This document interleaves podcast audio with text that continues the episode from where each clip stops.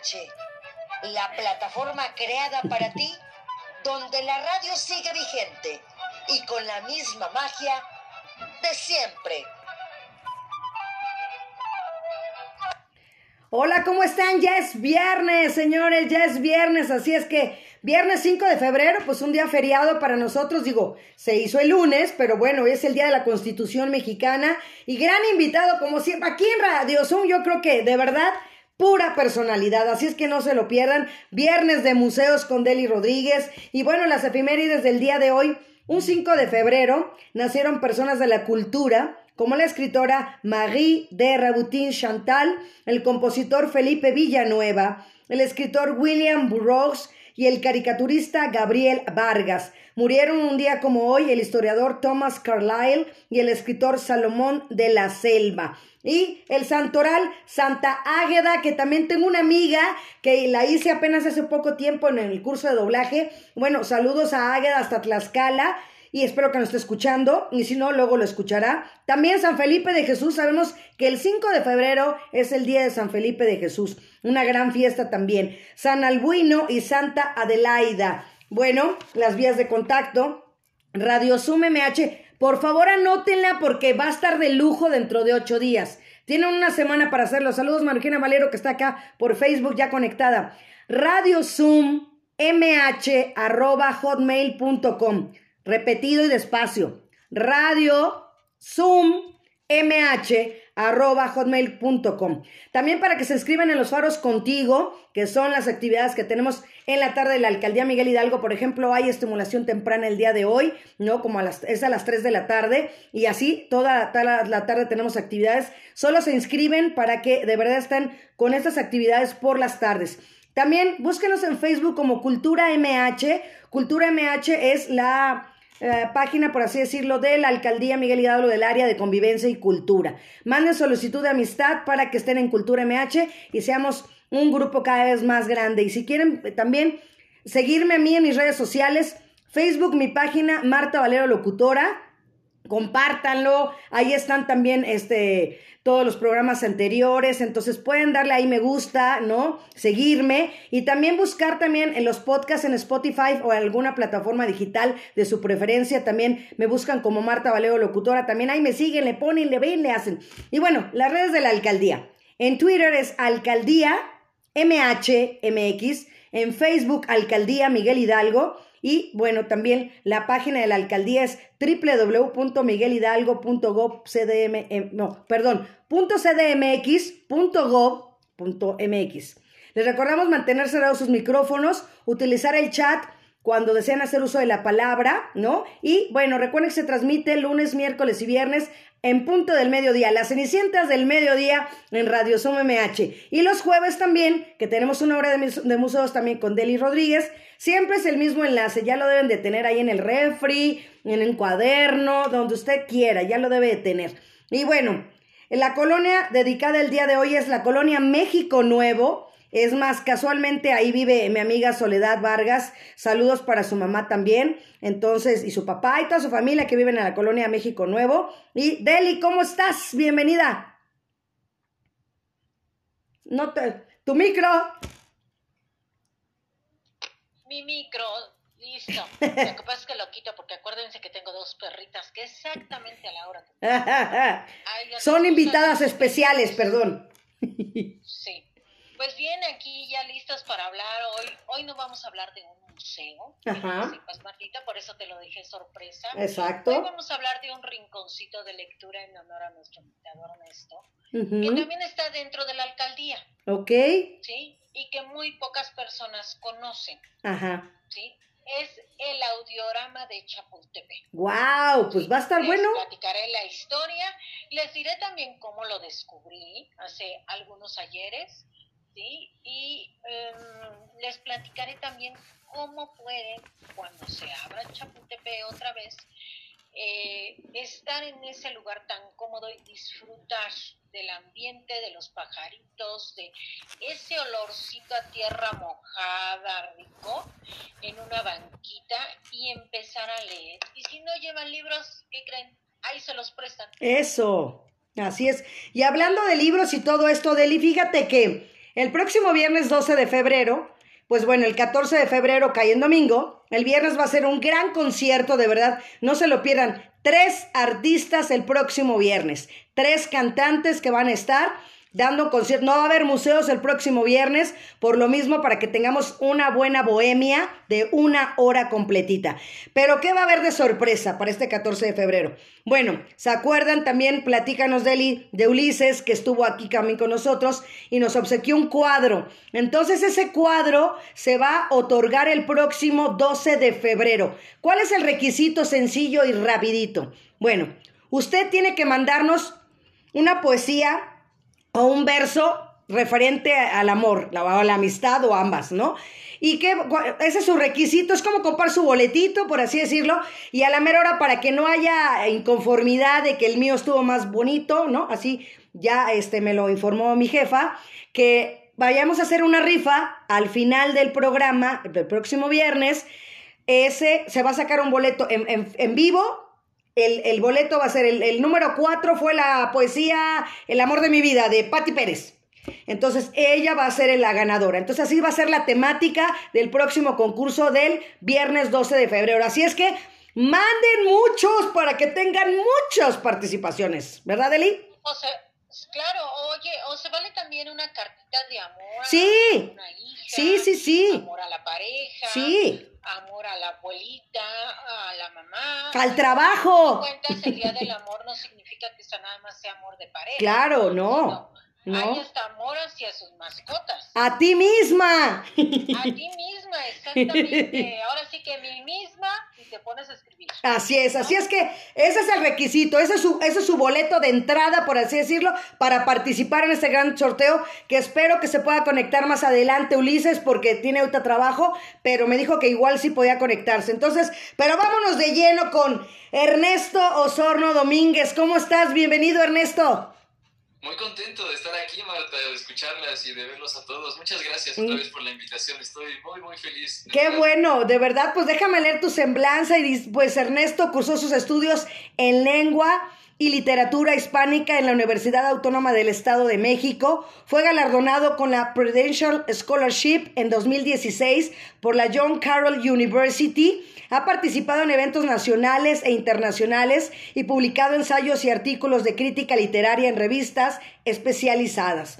Colaboró con el Instituto Nacional de Antropología e Historia y actualmente es catedrático de lenguas clásicas y modernas en su alma mater. Su línea de investigación es la literatura femenina de la primera mitad del siglo XX y su género literario favorito es, por lo que estamos pidiendo el día de hoy, la poesía. Puedes mandar tú, manda tu poesía también. Y bueno, mandar un montón de las obras completas. Ya tienes todos, puedes mandar todos los boletitos, por así decirlo. Pues él es un apasionado de los libros y la poesía, como se los digo. Estudió lengua y literatura hispánicas en la Universidad Autónoma del Estado de México, motivado por entender la realidad de las experiencias humanas desde múltiples perspectivas. Considera que mantener una mente abierta e inquisitiva permite desarrollar un pensamiento crítico, aprender el arte de la escucha y a mejorar las habilidades de comunicación oral y escrita, con el fin de contribuir a la sociedad. Ha tenido la fortuna de viajar y residir en España, Canadá, Colombia y Estados Unidos. Disfruta conocer personas, conversar con ellas y aprender de su cultura y tradiciones. Continúa su deseo por aprender. Está íntimamente unido con el compromiso de aplicar el conocimiento a todas las dimensiones de la vida. ¿Es esto cierto? Es correcto. Y ahí es algo compartido con Deli también, ¿verdad? Nunca acabamos de aprender, Deli. Así es. Acabamos de aprender, efectivamente, y tú eres apasionado, igual que yo, del Instituto Nacional de Antropología e Historia. Más de lo que crees, Deli, más de lo que crees. Donde quiero que sepas que diplomado que sale, diplomado que me aviento. El año pasado ya hice el diplomado maya, tengo un diplomado de historia. Good morning, Rohit Bahi, welcome. Y sigo con cursos, y me gusta más que nada donde sé tratar de que lo que voy viendo sea verídico, no me deje yo ir por el qué dirán o por cómo no lo enseñaron en la primaria o así, no, yo me voy a lo realmente histórico y a lo documentado. Eso es lo que a mí me apasiona. Oye, Deli, ¿qué crees? Esperen que los interrumpe, por ahí está Belmar, así es que Ulises. Hola, Ulises, ¿cómo estás? Hola, Ulises. Ya lo veo por ahí, bueno, no lo veo, pero veo que está conectado, a ver ya. Hola, ¿cómo estás? ¡Feliz cumpleaños! Exactamente. ¡Feliz cumpleaños, Ulises! Muchas gracias. ¿Cómo te la estás pasando? Bien, bien, aquí en casa, cuidándonos, tratando de cuidarnos. Pues muchas felicidades, Ulises. Y bueno, pues no sé si ya alcanzaste a escuchar lo que habíamos platicado en la mañana. Y bueno, pues haz la invitación tú. Ah, ok. Bueno, habíamos comentado, ¿no? Que se iba a regalar una obra. Iba a hacer una obra para la persona que participara, ¿no? En un concurso. Uh-huh. Solo que, pues sí, mis compañeras Marta Valero, Deli Rodríguez, pues van a sentar las bases. Así que es lo con que tienen que cumplir. Y no sé qué día era, el 14, ¿verdad? Ajá, el viernes 12, porque es domingo 14. Viernes 12. Uh-huh. Y entonces, pues sí, como que fijar una fecha para participar, que envíen sus poemas, sus cartitas de amor, cartas. Ajá. Y ya pues, la que les guste más, ahora sí que a las damas, pues que se les regale la obra, pues mucho gusto. Pues muchísimas gracias, Ulises, de verdad, feliz cumpleaños, gracias por otorgarnos esto, porque también, ¿verdad, Deli? Casualmente Radio Zoom cumple a final de mes 6 meses, entonces es como que un reconocimiento a todos los que han estado con nosotros, tanto por los 6 meses de Radio Zoom MH, como por el 14 de febrero. Un agradecimiento para ellos, y tú eres parte de esto. Muchas gracias. Gracias a ti, sigue festejando tu cumpleaños. Gracias, sí, aquí andamos. Gracias. Así es, Ulises, mandándote un fuerte abrazo, ya sabes, amigo. Y quiero platicarles que este cuadro es un cuadro reconocido, donde él lo va a tener ya en su catálogo. No es un cuadro de un pintor que no le dé importancia. Volvemos, a todos los pintores, a todos los escritores, sus obras tienen cierta importancia para ellos. Pero este cuadro ya tiene un catálogo. Uh-huh. Esos catálogos en historia del arte se llevan como en pintores como Diego Picasso, como Frida Kahlo y todo. Y ya Ulises está haciendo su catálogo como pintor y ya le está dando por ahí un buen estatus a su obra. Eso es lo que a mí me gusta, que el mismo autor le dé valor a lo que está haciendo. No se crea del montón, todos valemos, y cuando nos esforzamos por pintar, por hacer un libro, por hacer una poesía, por lo que sea, vale más, y entonces la gente la tenemos que enseñar a valorar esa parte. Así es. Sobre todo en el arte. Así es, Deli. Pues vámonos con ¿qué ciruelo rojo rojo? Es que estoy bien, de verdad estoy bien emocionada el día de hoy. ¿Qué es Ciruelo Rojo, Círculo de Lectura, Ernesto? Platícale a la gente, ¿cuál es tu labor como coordinador y todo lo que haces? Pues Ciruelo Rojo es un espacio, yo creo que lo definiría primero con esa palabra tan bonita que a mí me encanta, porque ahora que está todo cerrado y estamos añorando estar con la gente que queremos y tal, escuchamos mucho que los espacios públicos están cerrados, uh-huh. O que los espacios tales no se van a ver hasta no sé cuánto. Entonces, curiosamente, en la, vamos a decirlo, la cerrazón, la clausura de tantos espacios, hay aperturas de muchos otros. Y uno de esos espacios es Ciruelo Rojo. Ciruelo Rojo es un espacio digital o virtual de encuentro. Nos vamos a encontrar con personas y con libros también. Entonces, así lo definiría yo. ¿Qué es un círculo de lectura? Es un espacio donde nos encontramos con otras personas que son curiosas, deseosas como nosotros, de querer ampliar nuestros horizontes culturales.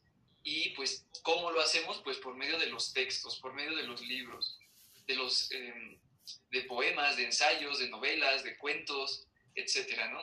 Actualmente estamos en un ciclo. El círculo se maneja por ciclos trimestrales. En este ciclo estamos leyendo solamente a Sor Juana Inés de la Cruz. Estamos leyendo a Sor Juana Inés de la Cruz y no hace falta ser un erudito para entender a Sor Juana, como nos han hecho creer muchas veces. No está dirigido este círculo para especialistas, y lo mejor de todo, Marta y todos, es que no hay que leer los textos antes. Eso es precioso. ¿Por qué? Pues porque nos reunimos 2 horas a la semana para leer juntos, comentar y tal. ¿Y cuál es la labor, en mi caso, como coordinador o como mediador de la lectura? Pues conducir las sesiones, ¿no? Guiar la lectura de los textos, dar algunas claves interpretativas para que la gente vaya acercándose poco a poco al mundo de la alta literatura, ¿no? Entonces, ya de ahí pueden leer lo que quieran, pero yo creo que es importante como dar estas claves, ¿no? Insisto, porque no es para gente especializada, pero todos lo podemos hacer, todos podemos leer grandes obras de la literatura universal. Entonces, en estos 3 meses, enero, febrero y marzo, estamos leyendo teatro, narrativa, poesía de Sor Juana Inés de la Cruz. ¿Cómo ves, Marta? Exactamente, sí, como dices tú, porque a lo mejor dices, no voy a entender, es que es para gente que ya tiene más estudios o por qué, ¿no? Como que te pones esa barrera y ese límite, y creo que aquí está abierto a todo mundo, ¿no, Ernesto? Es correcto, y esto que mencionas sobre barrera, Dios, o sea, no se imaginan el tamaño de la barrera, porque hay gente muy interesada. Hay gente muy interesada, pero dicen, Sor Juana, para empezar, se me hace muy difícil. Y ya, bye, ¿no? Porque se hablan de sus traumas de primaria, de secundaria, de prepa, y dicen, no, gracias, bye. Pero no, o sea, y yo, fíjate, lo escogí porque los miembros del círculo, del ciclo pasado, pidieron leer a Sor Juana, porque lo leí un día y me dijeron, Ernesto, estamos fascinados, queremos leer a Sor Juana. Cuando les presento la propuesta de 2021, me dicen, estamos encantados, vamos a leer a Sor Juana 3 meses. Y digo, pues adelante, pues vamos, ¿no? Y recibí críticas de todo y comentarios de todo. ¿Cómo para empezar leyendo Siglo de Oro Español y algo tan complicado y no sé qué?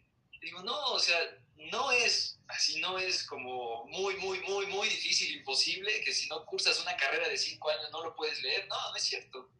Solo necesitas un poco de paciencia y, como dice Felipe Garrido, ese maestro que yo lo admiro tanto, necesitamos conocer las reglas del juego, nada más, pero es un juego, nunca deja de ser lúdico el asunto. Entonces, es placentero, es ameno, es, ¿cómo decirlo?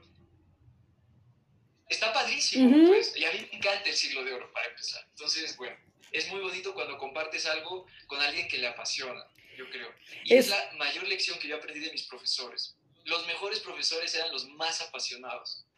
¿Cómo ves, Marta? Yo creo que la pasión es la clave para todo, definitivamente, Ernesto. De verdad, yo te lo digo, con mi trabajo, para mí también es mi pasión, ¿no? Mi pasión es hacer la labor que estoy haciendo ahorita, y como le hemos dicho, y todavía tienes la gratificación de un pago. Entonces, increíble y maravilloso. Entonces, pero es vía también, vía Zoom, ¿o cómo es, Ernesto? Ay, eso es lo mejor, porque ahorita es vía Zoom, siempre es vía Zoom. Y me encanta que ahorita no tengo que estar dándole el paso a nadie y no tengo que estar viendo mensajes ni nada. Estoy ahora gozando de Zoom, la verdad.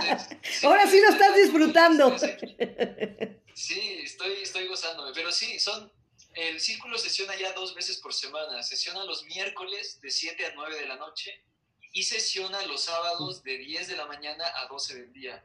Los contenidos son los mismos, vemos miércoles o sábado los mismos contenidos, pero es para las personitas que por alguna razón no pueden asistir a una u otra sala, o que ocasionalmente no pueden ir un miércoles y pues se apuntan en sábado y no pasa nada, pueden ir, ¿no? O al revés, de sábado a miércoles. Entonces está como esa flexibilidad para la gente también. Exacto, porque empezaron con nada más los miércoles, ¿no?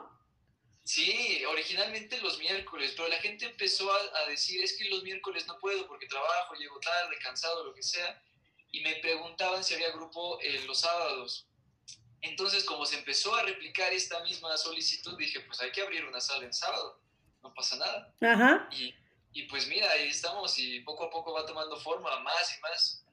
Ahí va. Ya tenemos una pregunta aquí, te la voy a leer tal cual, a mí me gusta leer como lo ponen, espérame, déjame leértela. Ay, espérame. Chat. Dice, desde la primaria nos ponen a leer, pero solo pocos realmente se convierten en lectores. ¿A qué se debe, en su opinión?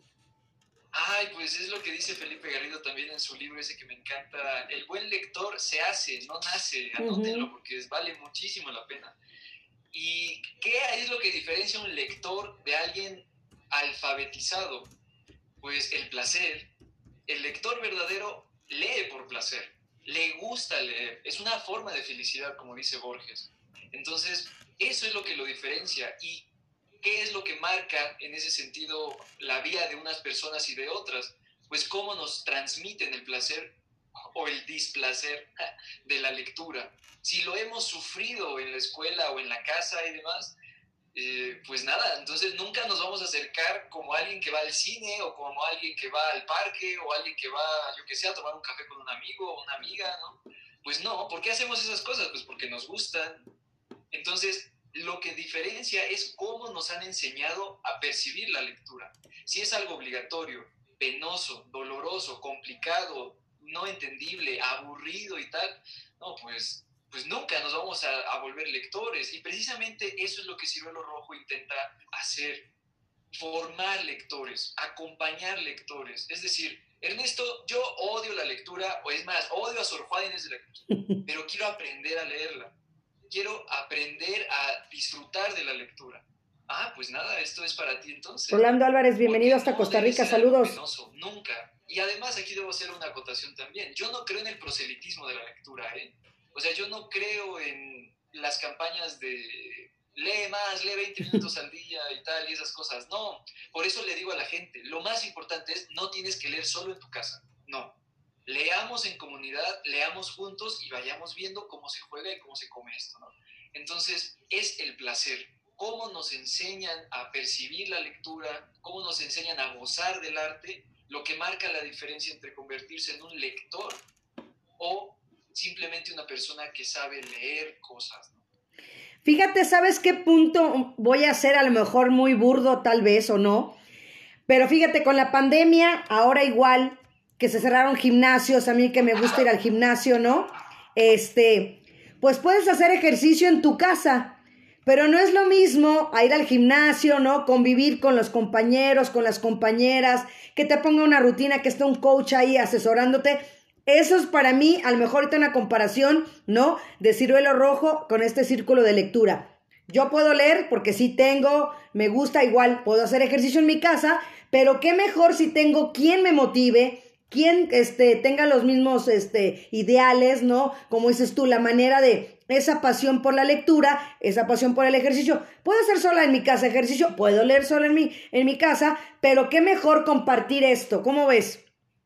Pues es que es totalmente cierto. Y lo más importante, Marta, compartir la lectura. O sea, porque la lectura es un acto íntimo. Uh-huh. O sea, leemos en silencio o en voz alta, pero para nosotros. Así en es. Uh-huh. Y en el círculo no. En el círculo leemos para compartir la experiencia lectora. Leer es un viaje. Un viaje hacia sí mismo y de vuelta al mundo. Literatura que no está vinculada a la vida no sirve. La literatura no nos aísla del mundo, sino al contrario, nos permite leerlo de otra manera, nos permite disfrutarlo de otras formas y sobre todo descifrarlo de muchas maneras. Nos enseña a leer el mundo la literatura. Entonces, lo más bello es que esas experiencias íntimas de la lectura personal se vuelve una experiencia comunitaria cuando compartimos lo que pensamos, lo que sentimos, las dudas que tenemos. En Ciruelo Rojo nos regimos por dos valores, dos muy importantes, que son la libertad, incluso para ignorar, claro, porque pues nadie lo sabe todo, entonces estamos allí para aprender y para preguntar y tal. Y lo segundo es el respeto, siempre y cuando nunca se transgreda, ¿no? La libertad del otro, el bienestar del otro y tal, uno puede decir lo que quiera. Me encanta porque hay una participante que el ciclo pasado destruyó así toda la crítica literaria sobre Julio Cortázar, diciendo, no, a mí se me hace que el fulano del cuento estaba drogado o estaba no sé qué y por eso vomita conejitos. Quienes sepan de lo que estoy hablando, bueno, pues ya saben qué cuentos. Entonces, pues nada, dije, pues mira, tú acabas de hacer lo siguiente, acabas de destruir todo lo que se ha dicho sobre este autor y te felicito, me encanta, porque me encanta tu interpretación. Entonces, yo creo que no hay interpretaciones erradas. puede haber sobreinterpretaciones o puede haber interpretaciones más cercanas o menos cercanas al texto, ¿no? Entonces, pero nunca lo he manejado como correcto o incorrecto, no me gusta. Exacto. No me gusta. Te preguntan aquí que si hay alguna hora ideal o cuál sería como que la hora ideal para leer. Tienes que descubrirla tú mismo, porque también depende qué texto estás leyendo. Por ejemplo, mi papá es un gran lector, gran lector, y él lee un libro en la mañana que sea de acción y de balazos, o por así decirlo, para despertar. A mediodía lee cosas, no sé, del trabajo, yo qué sé, revistas especializadas. Y en la noche lee, pues, novelas que sean como más lentas, más despacio, etcétera, para descansar ya, ¿no? Entonces, mi papá lee al mismo tiempo 3, 4 libros. ¡Wow! Y yo nunca lo he entendido, ¿eh? O sea, yo no puedo hacer eso. Entonces, ¡qué increíble! Creo que depende de la persona y depende de lo que estés leyendo, de lo que te guste leer. Ahora, ¿cómo descubrirlo? Probando y equivocándose, y no pasa nada. Hay un autor, no recuerdo el nombre, pero saca un decálogo, el decálogo del lector, los derechos del lector, y uno de esos derechos es hojear los libros, no terminarlos, no pasa nada, o sea, hojealo, ve si te llama la atención, investiga un poquito quizá del autor, o yo qué sé, y entonces dale pues una pruebita, ¿no? Y si te agrada, pues sigue leyendo, y si no, lo dejas y ya está, y lo mismo con las horas del día. Yo, por ejemplo, leo a todas horas, pero porque me dedico a eso, ¿no? Pero lo que más me gusta es leer en las noches, ya bien entrada la noche, porque ya es la calma de todo el día. Entonces me encanta, por el silencio, porque no hay coches, etcétera. A mí me encanta leer lo que a mí me gusta de noche, bien entrada la noche. Perfecto. A ver, Deli, pues ahora sí vámonos para que nos platiques lo que nos vas a platicar, lo que nos tienes pendiente el día de hoy, porque sé que te tienes que ir, entonces vamos adelantándole. Vamos adelantándole, efectivamente. Mira, en la Alcaldía Miguel Hidalgo tenemos un rinconcito de lectura, por eso te dije que hoy era sorpresa, no iba yo a hablar de museo. Por nuestro invitado se me ocurrió hablar de los espacios culturales también que tenemos dentro de la Alcaldía. Este es un rinconcito que está, y les voy a decir primero cómo lo descubrí. Lo descubre Deli cuando iba en la secundaria. Gracias, Raúl García, bienvenido. Joaquín Guzmán. Pero pues el Museo de Antropología en aquel entonces nos conocemos. Karen Palacios, bienvenida. Por obligación de la escuela. Y entonces, cosa que ahora me fascina, de ahí no puedo salir. Entonces, pues terminé rápido los apuntes, y el otro antes nos daban hasta un sello, ya me lo habían puesto, y descubrí. Y dije, pues un ratito de pinta con las amigas, fui a la escuela de monjas con puras mujeres, vamos a pasar. Nos fuimos caminando sin saber hacia dónde íbamos, preguntamos para subir al castillo y ya no nos dejaron porque ya no podíamos subir por la hora. Nos dijimos, pues vámonos caminando, y nos dijeron que para allá está el metro. Encontramos bajando del castillo una callecita a la derecha. Curiosas, vamos a meternos a la calle. Y de repente vamos viendo un rinconcito muy bonito, donde se escuchan los pajaritos, y la música instrumental, y luego la cambiaron a música de ópera, pero muy bajita, muy tenue. Y pues vamos a entrar, nos metimos. En aquel entonces no había los asientos que hay ahora muy cómodos, había sillas. Descubrimos que era una zona de lectura, y se llama el Audiorama de Chapultepec. ¿Sí? Entonces es una zona de cultura, de lectura más que nada, y como dice Ernesto, donde pueden disfrutar la lectura, donde les van a poner una musiquita muy rica para que ustedes estén leyendo, van a escuchar los pajaritos, y además ahora pusieron unos asientos de estilo cama, donde te sientas y en lugar de sentarte te acuestas. Wow. Entonces, si el libro no te gustó, pues te duermes. Y si el libro te atrapó, pues ya buscas hasta la sombrita para seguir leyendo. Pero les voy a platicar un poquito de este audiorama. Este audiorama se hace en 1972, y Salvador Novo lo bautizó con el nombre náhuatl de Xochitl Incuacali, que quiere decir en la flor y el canto, por la atmósfera que es. Pero ¿qué es ¿Cómo lo describían entonces en aquel entonces nuestros mexicas? Ellos pensaban que arriba en el cerro estaba Tlaloc, de la lluvia, ¿sí?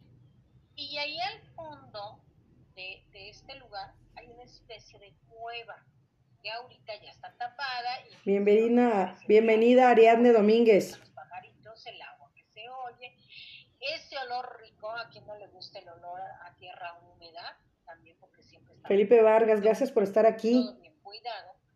Y entonces ellos pensaban que... Estamos hablando de Ciruelo Rojo, Círculo de Lectura. ¿Sí? Era su pasaje entre la vida y la muerte. Cuando se descubre esto y empiezan a condicionarlo como audiorama, ¿sí? Se le empieza a dar una temática diferente, porque al principio nada más era para niños, ¿sí? Pero descubrieron que, pues, que los niños tienen que ir acompañados del papá, ¿sí? Porque si no el niño no se está quieto, y menos si... lo que me están leyendo no me atrapa, como dice Ernesto, o sea, me tienen que atrapar. Y si no hay un payasito contándole un libro o un cuento a un niño, pues el niño se va a aburrir, ¿sí?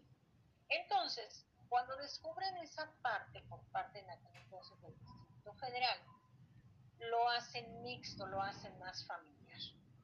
Pero hay otro problema: cuando lo hacen familiar, pues no faltaron los adultos también que se empezaron a quejar, que querían una zona de lectura nada más, y ahorita nada más es una zona de lectura para adolescentes y adultos. Pueden entrar niños con su libro, sí, sí pueden entrar niños, está abierto para todo público, bueno, cuando se abra Chapultepec, sí, esa parte está abierta, sí. Recuerden que los lunes no abre, nada más de martes a domingo, de 9 de la mañana a 5 de la tarde. Pero hay algo muy importante también: si no llevan libro, ahí les prestan. O sea, no tenemos excusa ni pretexto. Y como dicen esto, si no me gustó el que tienen ahí de la revolución, pues quiero ver este otro que me habla de ópera. Y si no me gustó el de ópera, quiero ver este otro que me habla de introducción a la física. O sea, temas hay variadísimos. Tienen una mesa de esas grandes, donde ahí están todos los libros acomodaditos, y lo único que te dicen lo puede usted tomar cuando salga. Lo puede dejar en un lugar, y no hay pretexto. El ambiente está fabuloso. A partir de ahí ha sido uno de mis lugares favoritos para leer, ¿sí? Cuando yo he tenido oportunidad de ir, voy, y ahí te olvidas de que estás en plena ciudad, de que pasan camiones, de que es más, de que pasan afuera hasta corriendo. Eso te cambia la atmósfera totalmente para leer. Es un rincón que tenemos en la Alcaldía, la verdad, muy, muy adecuado para leer, pero también muy adecuado para disfrutar. Ahora, no tienen libro para leer, no quieren tomar una de la mesa. Bienvenida Chantal Hernández, gracias por estar aquí. De eso que nosotros muchas veces en la ciudad no podemos. Joaquín Juárez, gracias. El ruido del agua, les digo que al fondo se hizo un laguito, una fuentecita, el ruido del agua, el ruido de los pajaritos, ¿sí? Ese olor a tierra y ese ambiente que hace especial ese sitio donde vuelvo. El sitio mismo te envuelve y te olvidas de la ciudad. Excelente, Deli. Pues sí, como decía Ernesto, ¿no? Buscar el lugar, cada quien tiene que buscar su lectura, su lugar en el momento, pero es algo que debemos de hacer diario, de verdad, es nuestro alimento. Leer diario debe ser un alimento, definitivamente. Y mira, y aparte de leer diario, yo pienso, a reserva de lo que me diga Ernesto, que también te tiene que atrapar lo que estás leyendo. Yo solamente hay un libro, luego a Ulises se lo he recomendado, que se llama Muchas Vidas, Muchos Maestros. Ese es el único libro que me he leído en su totalidad en dos días. Comía con el libro, cenaba con el libro, iba a la cocina con el libro. Me acuerdo que estaba en la casa de Acapulco de mi mamá y me fui a la parte de Franza, a la alberca con el libro, y andaba yo con el libro. Dan fue así, y a una de las personas que estaba conmigo le llamó la atención que era lo que estaba yo leyendo. Le dije, ahorita que lo acabe se lo presto, porque no se lo voy a platicar.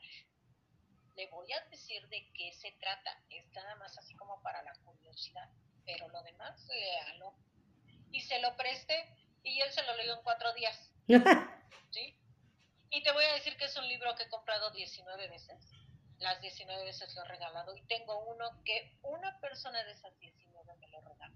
Y me dijo, y te lo voy a dedicar para que me lo regales. ¡Wow! Súper bien, Deli. ¿Cómo ves, Ernesto? Pues totalmente de acuerdo, yo creo que la lectura te tiene que atrapar.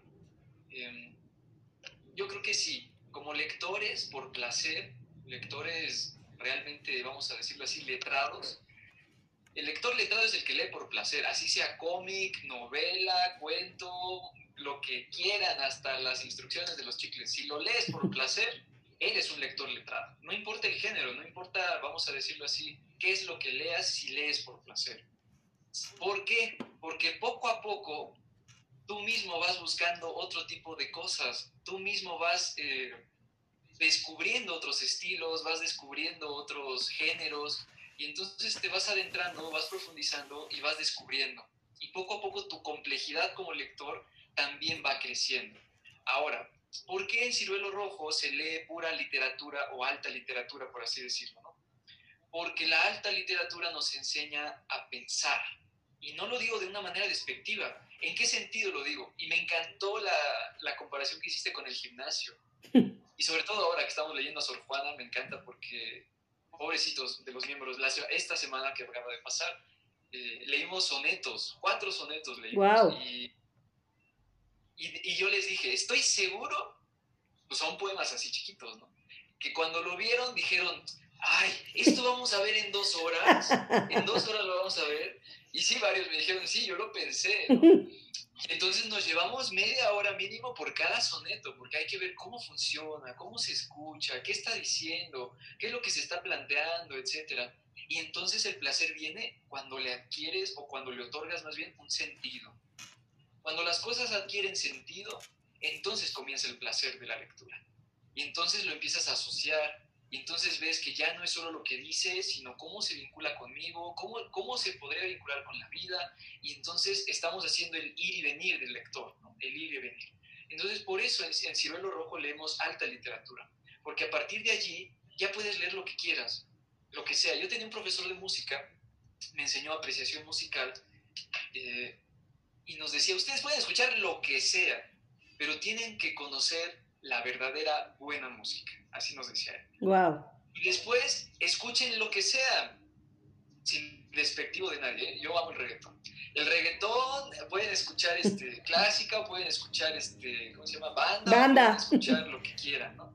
Entonces, yo lo mismo le digo a los miembros del círculo. Yo no soy un lector acabado, nadie lo es. El camino que yo les propongo emprender juntos es un camino guiado por los grandes autores de la literatura universal. Que si son grandes, es porque nos dicen algo que no está limitado por tiempo ni espacio, sino es algo vigente hoy y será vigente mañana. ¿Qué es eso? Y entonces comenzamos el viaje. Es un viaje, la lectura es un viaje y es una aventura siempre renovada. Y es padrísimo poder compartirlo con otros curiosos como tú, sin ser especialista, sin haber estudiado literatura, simplemente teniendo curiosidad. Y entonces de la curiosidad viene la convivencia. En la convivencia nace el sentido, y con el sentido nace el placer. Y así se va formando un lector. Y no lo digo yo, lo dice Felipe Garrido. Garrido es mi gran maestro en el arte de la difusión de la lectura. Y difusión en ese sentido, no de andar, ¿cómo decir? Tienes que leer porque entonces tal y tal. No, no. Difundir la lectura es compartir una pasión. A mí me apasiona leer. Y yo no era un lector hasta que entré en la universidad. Y wow. Fue la obligación la que curtió mi placer por la lectura. Entonces yo sí estoy de acuerdo con lo que dice Deli.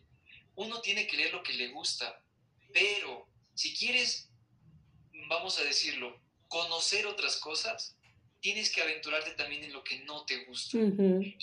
Y eso también lo hemos hecho en el círculo. Les ha pasado que, por ejemplo, el ciclo pasado fue literatura universal. Y hay un autor cuyos nombres no voy a mencionar aquí, que no me gusta nada, pero nada. Y que sí me gustaban al principio de la carrera. ¿Qué sucedió? Pues que Ernesto cambió, simplemente eso. Mis gustos van cambiando, como yo voy cambiando.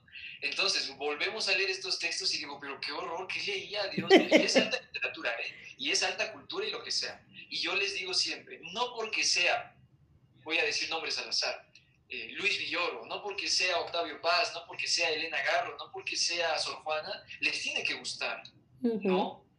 Pero sí lo podemos leer y conocer, y entonces ya cuando lo lees, dices, no me gusta, o sí me gusta, o me gusta esto, pero esto no tanto, y esa libertad es fundamental en el camino de los lectores. No porque sea Vieira, dice Sor Juana en su respuesta a Sor Filotea, no porque lo diga Vieira, está bien lo que dice Vieira. No porque lo haya escrito Octavio Paz, me tiene que gustar. No porque lo haya dicho Jorge Luis Borges, me tiene que agradar. Yo, bueno, ahí sí tengo que decirlo. Perdónenme, de verdad, todos los que me escuchan, pero no me gusta la poesía de Borges. La detesto. Quizá Borges no escribió para mí, como él mismo lo dice, ¿no? Lean, decía Borges en sus clases de literatura inglesa en Buenos Aires, lean a Shakespeare. Shakespeare no leyó nada de la crítica en torno a Shakespeare. Lean a Shakespeare. Y si no les gusta, déjenlo, arrójenlo. Porque la lectura es una forma de felicidad. Y no hay felicidad obligatoria. Entonces, el círculo de lectura sirve precisamente para descubrir qué te gusta y qué no te gusta, o por dónde podrías ir en tu camino como lector, o por dónde mejor no. Y eso es lo que nos hace lectores libres, lectores letrados, como diría Garrido. Oye, ¿y cómo te pueden contactar? ¿Cómo te pueden contactar? Porque ya me están preguntando aquí qué temática manejan, o sea, toda la información. Pues me pueden escribir un correo, mi correo es ernesto.osorno@gmail.com, ernesto.osorno@gmail.com. Escríbanme un correíto, plantéenme todas sus preguntas, yo con mucho gusto los atiendo. ¿Qué temática? La temática siempre es literatura, alta literatura. ¿Qué es alta literatura?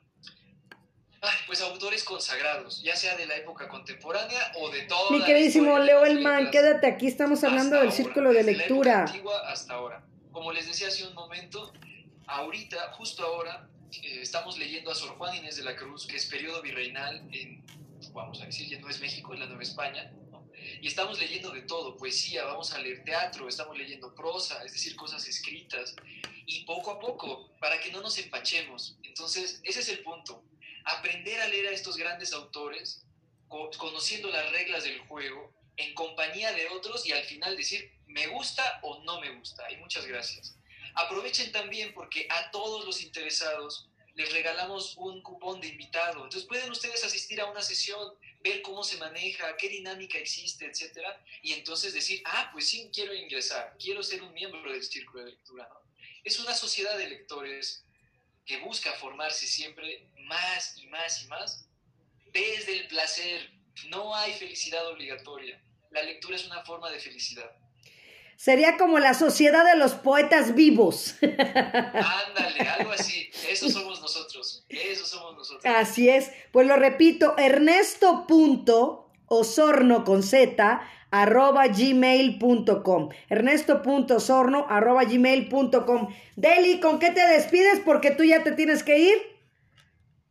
Pues mira, yo me... ¡No te quieres ir! La verdad que no me quiero ir. No, yo lo sé. Creo que es la primera vez que voy a salir 5 minutos antes. Yo me despido con esta reflexión que nos ha dejado Ernesto. Que nosotros leamos y que si no nos gusta, pues ni modo, hacemos el recetario de cocina a un lado porque no le entendía la receta y agarramos un libro de literatura y no me gustó y agarré uno de acción, ¿sí? Pero también que... de una o de otra manera, ahorita que estamos en esta pandemia, podamos dejar, a lo mejor hay una especie, porque yo lo he hecho, de dejar un libro olvidado. ¿Sí? Estás leyendo en la calle y lo olvidas ahí en la banca y ya alguien... María Hernández, bienvenida. Sí, estamos hablando del círculo de lectura. Y Raúl García. Vamos a hacer en la casa como curiosidad hasta para nuestros hijos y nuestros familiares. Antonio Pérez, bienvenido. Mi libro olvidado en la mesa o mi recetario de la abuelita de cómo hizo o el mole verde, ¿sí? Para ver si tienen curiosidad los demás, que vayamos viendo qué curiosidad causamos con eso que ahorita tenemos tiempo para leer, ¿sí? Como dice Ernesto, lo que nos vaya gustando, pero que leamos. Yo me acuerdo que de chiquita había los cuentos, estas, las historietas del Pato Donald, ¿verdad? Y había estos libritos que comprábamos, los cuentos ahí en el puesto de periódicos. Esos compraba yo, y los de Archie, los de la pequeña Lulú y todo. O sea, sí hay también para los niños. Yo a mis hijas, sobre todo a la hija más chica, así fue como le fui inculcando. Y después, a la hora del recreo de la escuela, ella se llevaba sus libros, ¿sí? Y no quería jugar, ella quería leer. Y hasta la fecha es una apasionada de la lectura, pero porque a ella le gusta, no porque lo haya estudiado, no porque tenga que estar en un taller. Ella es médico, pero le gusta leer, ¿sí? Entonces eso es algo, como dice Ernesto, como dice Marta, que nos debe apasionar. Uh-huh. Lo que hacemos nos debe de apasionar, nos debe de gustar, debe de ser como la comida, disfrutarlo. Si no te gusta el picante, quítaselo. Si te gusta la sal, ponle. ¿Sí? Pero hay que ponerle la sal también a la lectura para que no se pierda. Así es.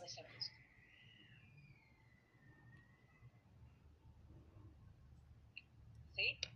Adelante, Ernesto. Pues completamente de acuerdo con Deli. Y nada más me detendría en la pregunta que, bueno, no, más bien en la afirmación tan severa de, pero leamos. ¿Y saben por qué tenemos que leer? Porque nos hace felices, porque es una forma de felicidad, por eso tenemos que leer.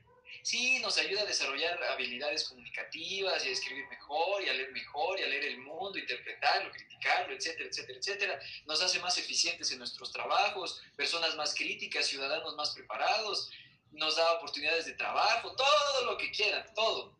Pero la primera y la más grande razón es para ser felices. Y eso es muy aristotélico.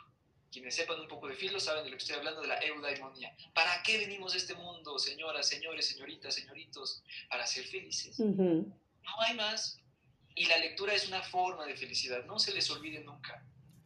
No hay que sufrirla. Exacto. Hay que aprender a gozarla. Así es. Pues gracias, Deli. Nos vemos la próxima semana y estamos en comunicación. Claro que sí. Vete con cuidado. Luego, Ulises, que la sigas pasando muy bien en tu cumpleaños. Gracias a todos ustedes. Me despido hoy 5 minutos antes, Ernesto, luego estamos en comunicación para... Sí, le mando tu contacto. Uh-huh. Ahorita se los mando, ¿vale? Gracias, Martín. No, gracias a ti, Deli, por estar aquí. Y bueno, tenemos otra preguntita por acá, déjame decirte. Dice, ¿qué edad tiene el lector más joven? 1. Y 2, ¿cuál ha sido la obra que más te ha gustado a ti? Ay, la pregunta de los... 64,000. Eso. El lector más joven, yo creo, si es que es verdad, históricamente, que a mí no me gusta nunca hablar de históricamente, pues Sor Juana dice que aprendió a leer a los 3 añitos. Wow. Estoy hablando de cosas de letras y cosas de esas, ¿no? Pero cuando aprendemos a leer, el lector más joven es el que todavía ni siquiera nace, porque estamos leyendo el mundo que nos rodea. Y eso también lo dice Garrido en una de sus conferencias. Nosotros no aprendemos a leer cosas escritas. La primera lectura es del mundo. Yo les pregunto, ¿no saben si su pareja está enojada con ustedes? Pues claro que lo sabemos, ¿no? ¿Por qué? Pues porque hace caras, o porque no dice nada, o porque... No, también, como dice Sor Juana, el silencio también grita cosas, ¿no? Entonces... El lector más pequeño es el que todavía ni siquiera ha nacido, porque ya está escuchando, ya está interpretando, ya está mirando más allá, y entonces se está relacionando. Es el bebé que todavía ni ve bien, pero escucha la voz de su mamá o tal. Es el niño que ya juega y empieza a relacionarse con sus amiguitos y tal. Es el adulto que, estando en su trabajo y cuando cambia de trabajo, tiene que aprender a moverse en un ambiente distinto. Estamos leyendo el mundo todo el tiempo, a nuestros clientes, a nuestra audiencia, a nuestra familia, a nuestra pareja, todo el tiempo. Entonces, ¿quién es el lector más jovencito? El que todavía ni siquiera nace. Ese es el lector más jovencito. Y ahora, ¿cuál es el libro que más he disfrutado leer? Ajá. Yo creo que el libro que más he gozado es La Odisea de Homero. Wow. ¿Por qué? ¿Por qué? Porque la leí en la edición de la UNAM, la leí en mi materia de novela y porque la leí sabiendo un poquito de griego. Entonces, la disfruté muchísimo porque es poesía y es narrativa, es decir, está contando una historia. Y cuando yo empiezo a ver la acción, a ver el viaje, a ver los motivos del agua, de los barcos, de los monstruos y demás, pues me encanta. Ahora, una pregunta más interesante es, ¿con qué libro aprendí a leer? Eso es más interesante. Ajá. Y aprendí a leer cuentos clásicos, porque mis papás me regalaron un libro enorme lleno de dibujos con cuentos clásicos de los hermanos Grimm, de todos estos, de Perrault, todos esos. Y también venía un disco. Entonces yo me podía escuchar el cuento de la gallina de los huevos de oro una y otra y otra y otra vez y otra vez y otra vez y me encantaba. O el del soldadito de plomo. Uy, Dios mío, por eso estoy tan traumado, ¿verdad? Y entonces, nada, pues las cenizas de los enamorados y el corazoncito y así yo azotándome, ¿no? Y pues nada, así comencé yo a leer cuentos clásicos, pero con audiolibros, con discos. Entonces, nada, eso, así aprendí yo a leer. Me refiero a literatura. Y después lo olvidé y regresé hasta la carrera a leer por placer. Y ahora soy intento ser un lector más bien por placer. Aquí otra pregunta, Ernesto. Dice, ¿nos puedes hablar más de Garrido? Ay, pues Felipe Garrido es un monstruo de la difusión de la lectura. Uh-huh. Es profesor de la UNAM, sigue vivo, sigue entre nosotros y sigue dando conferencias y se sigue dedicando a la difusión de la lectura. Él ha publicado numerosos títulos, numerosos artículos, libros y demás, y la mayoría en torno a la lectura. Entonces, si se dedican a la difusión de la lectura, es un must, es deber ser. Escuchar sus conferencias o leer sus libros que ha publicado, debe ser. ¿Por qué? Porque él habla de esta lectura por placer. ¿Quién es el que me enseñó a leer? Dice Garrido. Me parece que fue su abuela. ¿Cómo? Contándole historias de cuando ella era niña.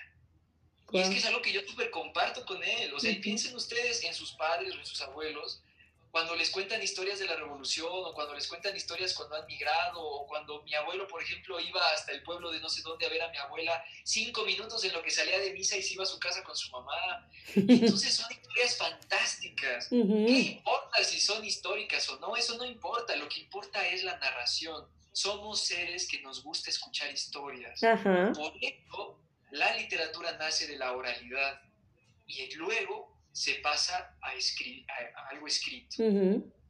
Ay, no, excelente. Fíjate que yo les he platicado aquí la anécdota también de mi papá. Mi papá era general y pues era súper rudo, ¿no? Y somos varios hermanos, pero en ese entonces éramos 3 hermanas en esa época y nos llevaba mi papá todos los domingos a desayunar al Vips y había una casa de libro o una librería al ladito. Entonces les digo que así nos nació la lectura, de verdad, Ernesto, el amor a la lectura, que nos hacía escoger un cuento, o sea, un librito, lo que fuera, y nos daba una semana para leerlo. Entonces, tú sabías si te lo leías en un día, en 2, en 3, o lo leías el sábado en la noche, ¿no? Y entonces el día siguiente, en el desayuno, en el bullicio, si quieres, del Vips y toda la cosa, comentábamos exactamente, nosotros ya hacíamos nuestro círculo de lectura desde pequeños con mi papá y era increíble porque yo como perico, como siempre lo he sido, pues les digo que yo no paraba de hablar y me tenía que callar y aprender a respetar lo que dices tú, a oír los testimonios de mis hermanas y como les digo, pues no leía a lo mejor el libro de ella o el libro de la otra, pero leía el mío y a la paz era como si hiciera 3 libros en ese momento y te podían hacer la curiosidad de leer el que ella tenía y hacer hasta intercambio de libros, ¿no? Y aparte, volvías a ir a la librería y tenías otra semana. Entonces, fue un círculo de lectura de verdad muy bonito y muy padre. ¿Cómo ves? Pues muy bonito y muy bello y me encanta que sea desde pequeñitos. Es que el punto es ese, creo que es Daniel Cassany el que habla de la socialización de la escritura, así lo dice. Cassany es un italiano, uh-huh, y él habla de la socialización de la escritura, es decir, que dejemos libros abiertos por allí, uh-huh, y que a veces lo ojees y tal, y te eches un clavado, y en otro lugar en el comedor dejes otro libro, y abajo dejes una revista en la cocina, y entonces la escritura se va haciendo algo de la vida cotidiana, o incluso llevar un diario, cosas por el estilo. Entonces, esta curiosidad desde pequeñitos, pues está muy padre, porque nos enseñan a descubrir una forma diferente de ser felices, de compartir, de dialogar, porque ya no solamente son las personas con las que convivimos, son personajes, son ambientes creados o recreados. Y de verdad, aquí hay algo bien curioso. Cuando lleven a sus hijos a las librerías, fíjense ustedes mismos en qué libros hay para niños, porque muchos, como las películas ahora, no están hechos para niños, están hechos para adultos. Y de verdad son unas ediciones preciosas que yo así me lamento de no tener todo el dinero del mundo, porque hay ediciones preciosas, ilustradas, empastadas, con letras de oro casi, ¿no? Para niños. O sea, el niño tiene un campo editorial enorme para ser feliz leyendo, con dibujos, sin dibujos, con cosas que se abren o se cierran. O sea, y los papás también se pueden dar las tres con esos libros. Al menos yo me doy las 1000 ahí, porque me encanta. Me encanta siempre ir a leer poesía para niños, porque son preciosos los libros. Wow. Entonces, este ambiente de curiosidad, para eso son las bibliotecas. Yo les decía que hay una diferencia sutil entre ser un comprador compulsivo de libros, como yo, y leerlos en realidad. Sí. A veces. Entonces, visitemos más las bibliotecas cuando estén abiertas. Un poquito menos vayamos a comprar de manera compulsiva y leamos primero, exploremos primero. Yo creo que eso es algo que nos falta mucho. Saber que no está mal ignorar, que no está mal no leer, pero quizás nos estamos privando de una forma de ser felices y siempre es momento para empezar.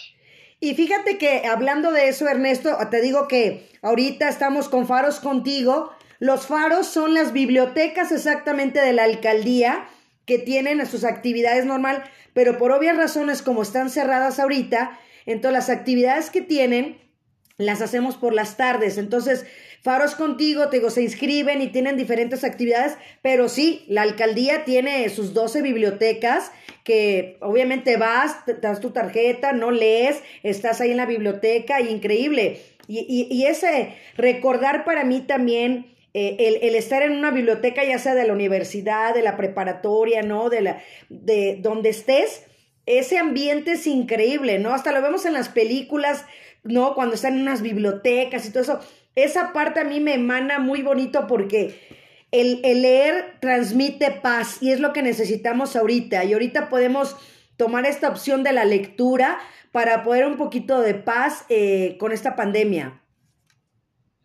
Las bibliotecas, fíjate, y ahora últimamente, no tanto, pero las bibliotecas sí, son lugares de recogimiento, son lugares que nos invitan al silencio, y sobre todo en las grandes ciudades, lo que siempre necesitamos son oasis de silencio, para estar con nosotros. Yo siempre les digo a mis alumnos y a las personas del círculo, leer es leernos, escribir es escribirnos y reescribir es reescribirnos, resignificarnos. Entonces, las bibliotecas son esos oasis donde podemos darle una pausa a la vida, también como el círculo de lectura, es una pausa en tu semana. Programa número 66, Ernesto Osorno Domínguez. Y después, para regresar al mundo. Coordinador del Ciruelo Rojo, Círculo de Lectura. Y entonces afrontar las dificultades de la vida con un nuevo rostro o con energía renovada. Así lo veo yo y así lo vivo yo y se los comparto con mucho gusto. Aquí otra pregunta, Ernesto. Dice, ¿en tu opinión se hace justicia a lo que se llaman bestsellers? Yo creo que sí. ¿Y por qué? Porque los bestsellers son para las masas. Son lecturas muy sencillas, muy accesibles. Y no está mal ser lector de bestsellers. Yo nunca ocupo esos términos de bueno o malo. No me gustan. Porque tú puedes leer bestsellers y ser un buen lector de bestsellers, pues qué bueno, bendito Dios, ¿no? Y si no, no pasa nada. Si eres el lector que le gusta aquel escritor escondido por ahí que nadie conoce y tal, qué bueno. Hay lectores para todo. Exacto. Y hay libros para todos. Y también no todos los lectores son para todos los libros. lo importante es conocer. Entonces yo creo que sí, por esa razón, porque son libros sencillos, que se venden mucho, se consumen mucho,